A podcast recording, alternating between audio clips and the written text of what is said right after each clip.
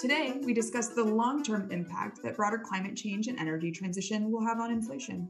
Here's what matters.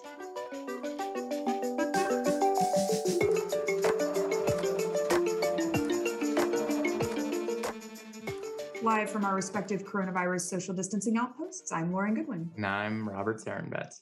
And this is Market Matters from New York Life Investments. In this podcast, we, the strategists at New York Life Investments, will share insights from the multi asset solutions team, what we think matters as we manage investment solutions. That includes Mainstay's diversified portfolio series, including the Income Builder Fund, as well as bespoke solutions for our partners. By sharing perspectives and engaging with you, our listeners, we can all become better investors.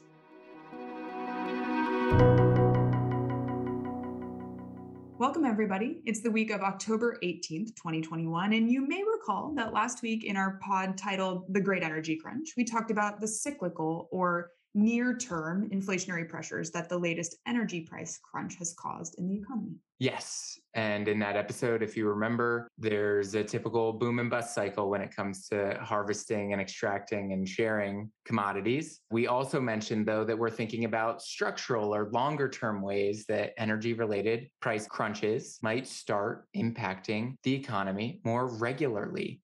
So, as promised today, we're covering what the broader climate transition means for inflation and for markets. Hmm, climate change, energy transition, and alternative energy. Where have I heard those words before? Oh, that has to be from Washington, D.C., Lauren. Coincidentally, the US has an infrastructure package that heavily invests in alternative energy infrastructure and modernizes the grid, so to speak. And the recent energy crisis has sparked a debate around just how quickly this energy transition and grid modernization should take place. The infrastructure investment plan in DC is definitely timely. And the US is an interesting test case for what's happening globally with respect to infrastructure. It's a big country with climate impacts from drought to flooding and more frequent storms, too, at least lately. Yeah. To give a better idea of just how much energy related infrastructure this bill contains, Lauren, should we just list a couple things for our listeners? Yeah, sure. Okay. So, one of the things on DC's list is power infrastructure, funding to build new resilient transmission lines and facilitate the expansion of renewable energy. Mm-hmm. You also have Western water infrastructure that's to increase resilience to the impacts of climate change. Sounds very important. You also have electric vehicle infrastructure that builds out a national network of electric vehicle chargers. Sounds good. Yes, get around on those battery powered cars and much, much more in that bill. Just looking at its contents, it's hinting, though maybe not so subtly, at a plan for the US to transition from traditional carbon energy to alternative renewable sources of energy. Much of it's stimulated by the need for infrastructure to reduce greenhouse gas emissions and weather increasing climate related hazards. Interesting. So, as we start to work our way towards making this discussion from infrastructure towards more about investing, I'll mention that these dynamics matter more and for more reasons than the obvious just government spending impact, like DC, like you mentioned. Increasingly, investors are paying attention to the risks that climate change poses directly to financial stability. Uh, yes, we've definitely talked about these risks before on the program. There are two. First, there's the physical risks. Those are the risks that arise from the interaction of climate related hazards with the vulnerability of exposure to the human and natural systems. So, think the risk of some weather related event stranding an asset. The second are the transition risks, and these are the risks that might arise from the transition or policies imposed to move to a low carbon economy, like higher prices, or higher energy related inflation. Right. And if you think about stranded assets or things you can't use, if you think about higher prices or inflation, these are things that definitely could impact investors and the financial system more broadly. So, if we're going to take anything away from the current energy crisis, even though it's not yet impacting the US as much as other places, I think that takeaway is that as economies transition from fossil fuels to greener alternatives, there's going to be some ebb and flow in prices. And that's a pretty significant transition risk.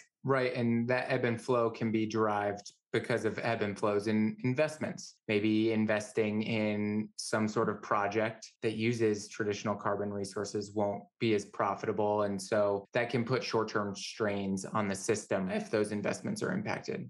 But the ebb and flow of energy prices is only one way that climate transition risks makes its way into the real economy. We also have to look at climate policy itself, and in particular, the price based interventions like taxes for funding infrastructure investment or carbon pricing regulations. These pose a short term burden to economic activity potentially, as consumer spending or firms' profitability may be impacted as they adjust to lower revenues or higher costs those are certainly risks for investors. I just want to point out they're also opportunities for investors who are able to leverage them. She's always an opportunist. Every change does represent an opportunity for investors as much as a risk.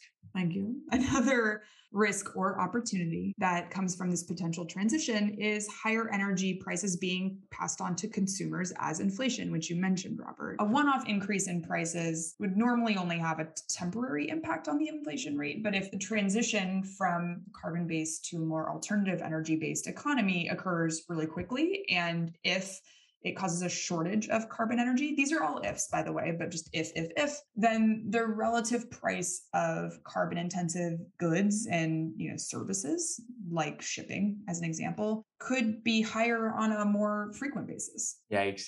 I am personally in the camp that a transition to a more sustainable energy system would be deflationary, but there are some serious risks to price pressures in the near term. On the bright side, if all that investment does take place at an early stage, the energy transition can be achieved cost effectively with plenty of time for the economy to adapt, and the inflationary impact would hopefully be minimal. The good news is that right now, at least, it looks like we're on track for that outcome, not least because with the current period to the contrary, for a long time, we've been struggling with strong disinflationary or even deflationary pressures in the economy. So, right now, looks like we're on track for Robert's optimistic outcome.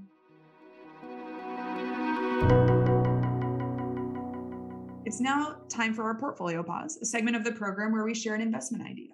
We've discussed the inflationary potential of the climate transition that may occur. So now we'll discuss what we might expect from those price pressures if they occur and some solutions to mitigate those risks if it's something that you're concerned about. Okay, so we have good news and bad news on this one. I feel like we always have good news and bad news, but starting with the bad news, it's not clear how quickly climate transition related inflation will come. The impact of legislation may be unpredictable if there are unexpected changes in tax rates and political priorities, and anxiety in markets could cause some volatility in commodity prices itself. Yeah, and not to mention that upward inflation impacts may be offset actually by continued falls in the price of renewable energy and increased energy efficiency, in which case the transition risks could be mitigated in the economy as a whole. Mm, a good and a bad, certainly. For investors, we would recommend a holistic approach to addressing climate transition risk in a portfolio, looking at every aspect of your portfolio and its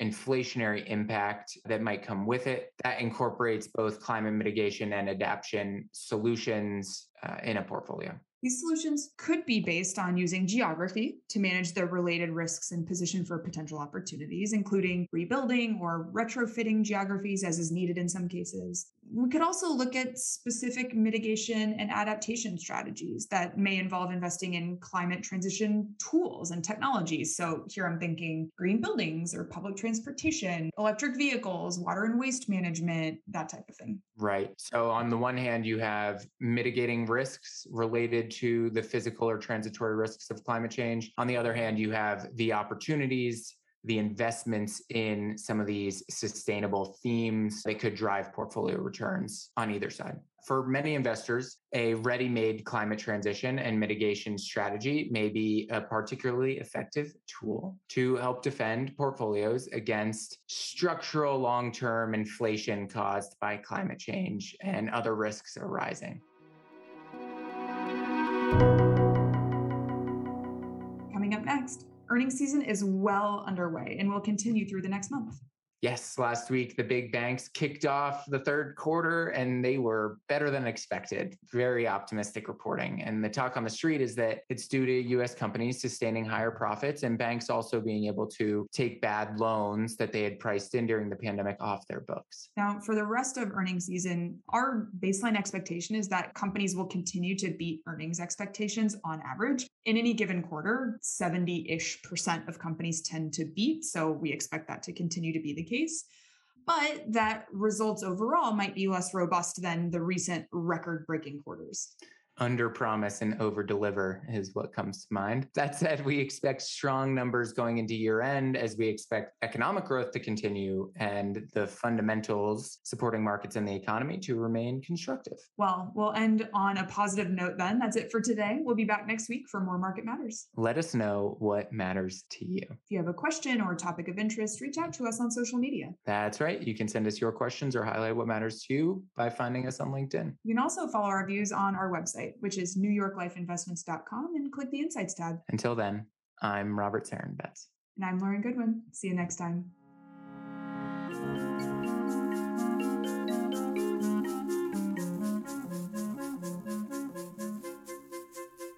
Our podcast is produced by Milo Benamont, and our music was composed by the fabulous Zach Young.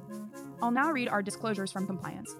For more information about mainstay funds, call 1 800 624 6782 for a prospectus or summary prospectus. Investors are asked to consider the investment objectives, risks, and charges and expenses of the investment carefully before investing. The prospectus or summary prospectus contains this and other information about the investment company. Please read the prospectus or summary prospectus carefully before investing. There's no assurance that the investment objectives will be met. Past performance is no guarantee of future results, which will vary. All investments are subject to market risk and will fluctuate in value.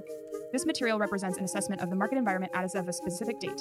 It is subject to change is not intended to be a forecast of future events or a guarantee of future results. This information should not be relied upon by the reader as research or investment advice regarding the funds or any issuer or security in particular. The strategies discussed are strictly for illustrative and educational purposes and are not a recommendation, offer, or solicitation to buy or sell any securities or to adopt any investment strategy. There is no guarantee that any strategies discussed will be effective. This material contains general information only and does not take into account an individual's financial circumstances. This information should not be relied upon as a primary basis for an investment decision. Rather, an assessment should be made as to whether the information is appropriate in individual circumstances, and consideration should be given to talking to a financial advisor before making an investment decision. New York Life Investments is both a service mark and the common trade name of certain investment advisors affiliated with the New York Life Insurance Company. The mainstay funds are managed by New York Life Investment Management LLC and distributed by NY Life Distributors LLC, 30 Hudson Street, Jersey City, New Jersey 07302, a wholly owned subsidiary of New York Life Insurance Company. NY Life Distributors LLC is a member of FINRA SIPC.